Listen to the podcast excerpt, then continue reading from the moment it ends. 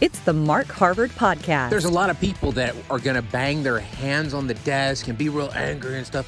What we're going to do is find the ways that God is working in all of this trouble and turmoil.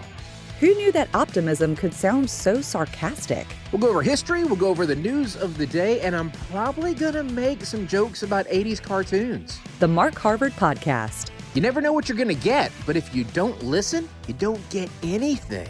Find us on Facebook, Instagram, MeWe, and online at markharvardcreative.com.